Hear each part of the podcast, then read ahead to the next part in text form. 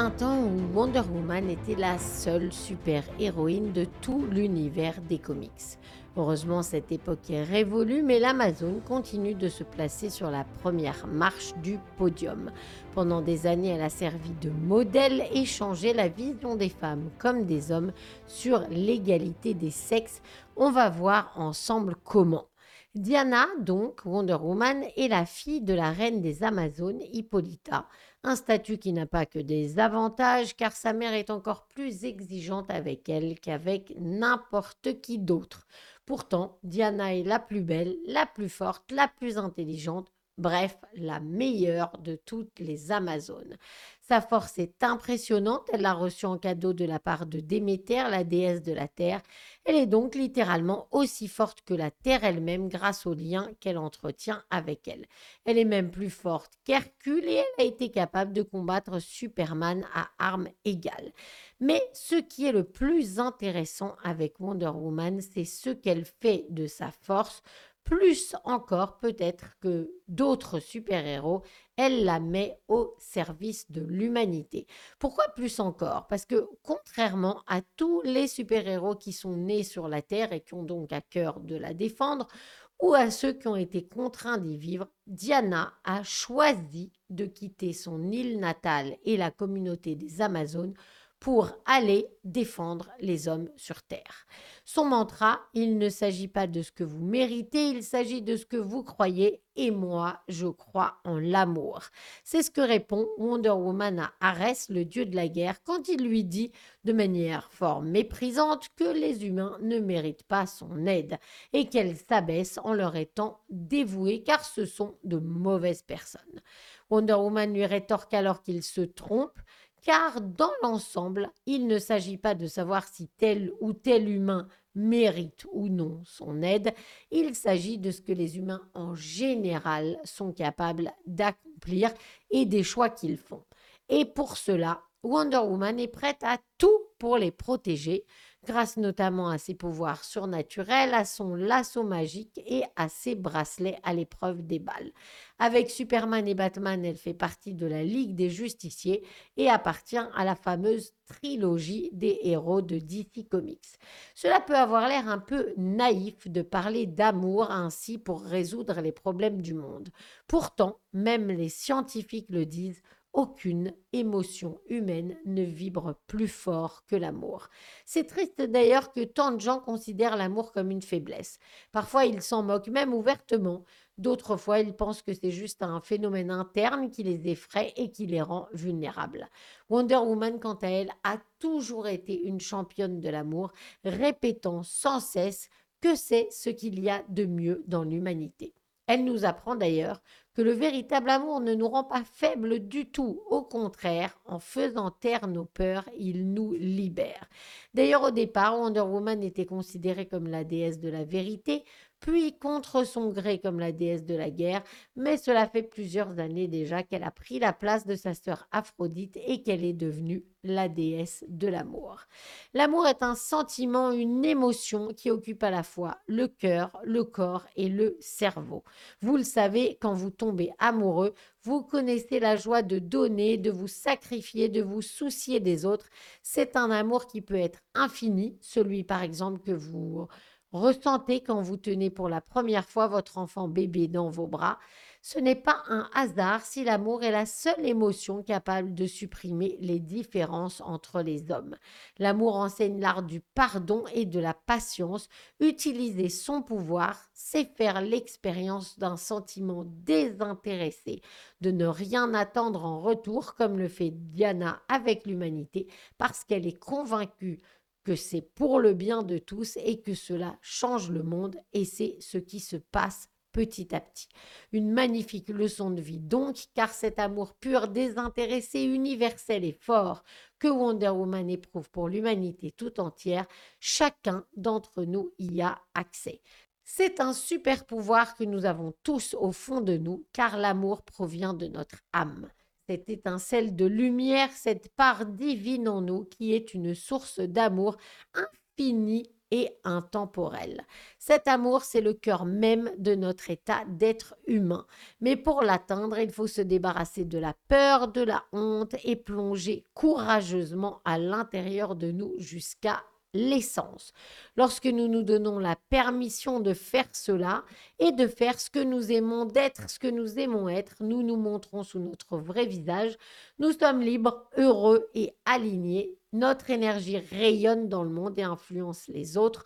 Wonder Woman croit profondément que l'amour peut changer les gens et réparer le monde.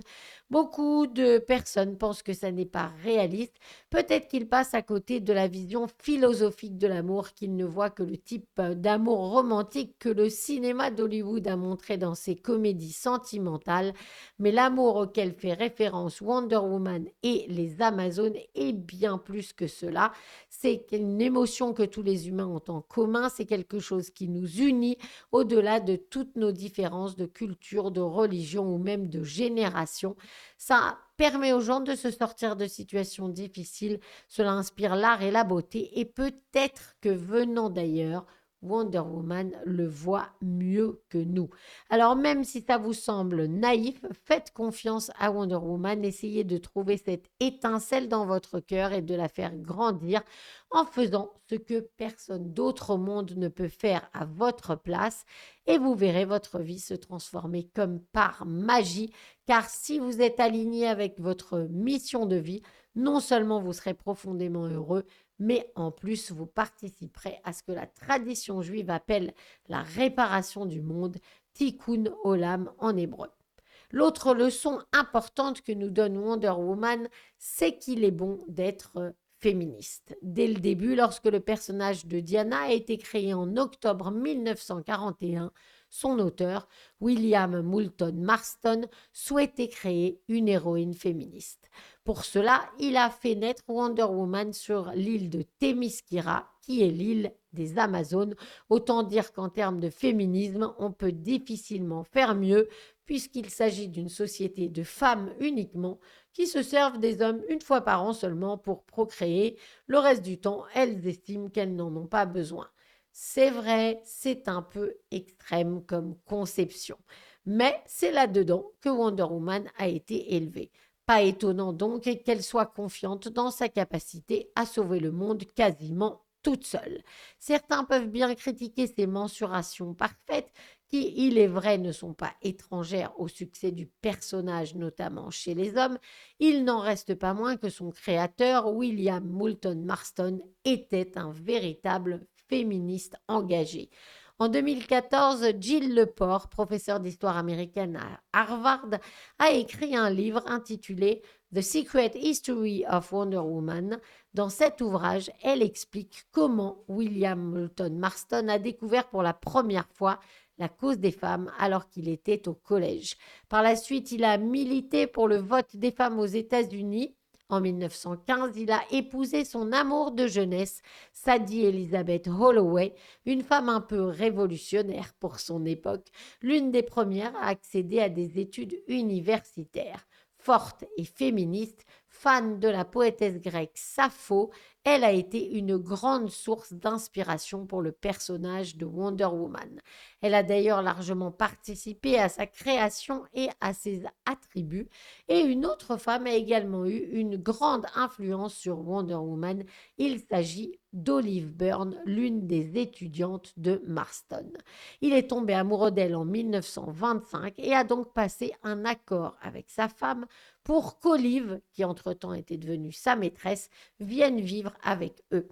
Sa femme a accepté, en partie parce qu'elle voulait poursuivre sa carrière et avoir des enfants sans être trop entravée, et aussi parce qu'elle ne voulait ni perdre son mari, ni son statut de femme mariée. Ils finirent donc par vivre en ménage à trois pendant de nombreuses années et en 1963, Elizabeth Holloway a d'ailleurs écrit des tas de lettres pour expliquer son point de vue sur cette situation originale et expliquer à quel point finalement ils étaient tous heureux. Nous l'aimions toutes les deux, il nous aimait en retour, il y avait de l'amour pour tous. Marston a eu quatre enfants avec ces deux femmes qui eux aussi ont confirmé que c'était une façon délicieuse de grandir. Bien sûr, comme on était au début du XXe siècle, tout cela devait rester secret. À l'époque d'ailleurs, les enfants ne comprenaient pas très bien qui faisait quoi. Quand on leur demandait, ils répondaient qu'Olive Byrne était la gouvernante de la famille ce qui était loin d'être le cas, même si elle jouait un rôle féminin plus classique qu'Elisabeth à la maison, s'occupant des enfants, etc. D'ailleurs, Olive Byrne était elle-même une femme très intelligente et très intéressante, et elle était la nièce de la célèbre Margaret Sanger, la militante féministe qui a ouvert la première clinique de contrôle des naissances aux États-Unis. Comme Margaret Sanger était très proche de sa nièce, il est évident que William Moulton Marston a eu de nombreuses occasions de la voir et de discuter avec elle du statut des femmes, du contrôle des naissances et de la libération de la femme aux États-Unis.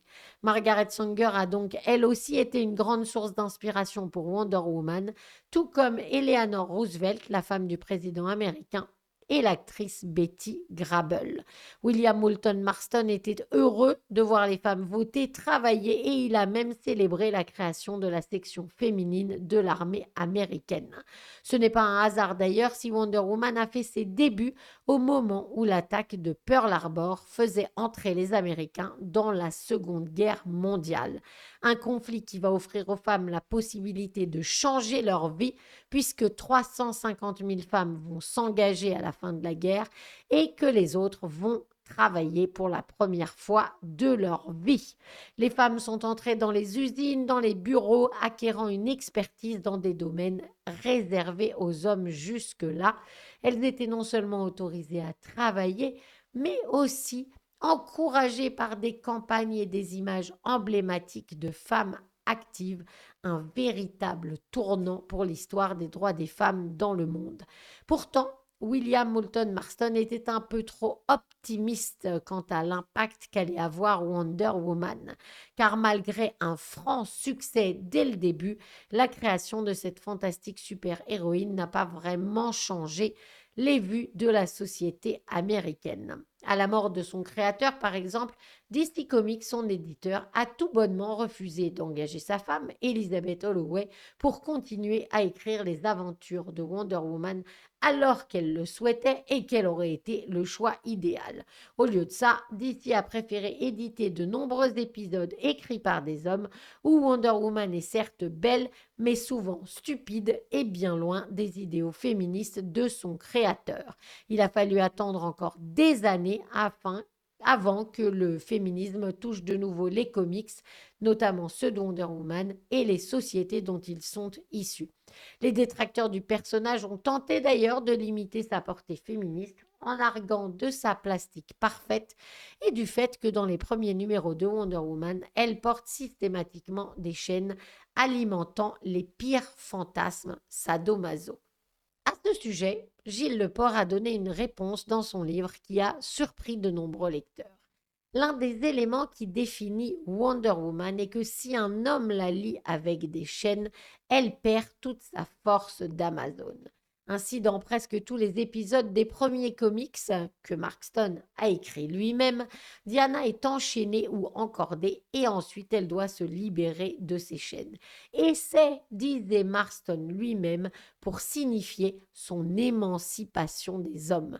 Ces chaînes sont également un élément très important des luttes féministes et du suffrage dans les années 1910, pour lesquelles Marston était aux premières loges, puisque les femmes de son époque s'enchaînaient aux grilles devant la Maison Blanche pour obtenir le droit de vote. Il est donc clair maintenant que la détermination de Marston à représenter Wonder Woman enchaînée était en partie inspirée par l'imagerie du suffrage féminin.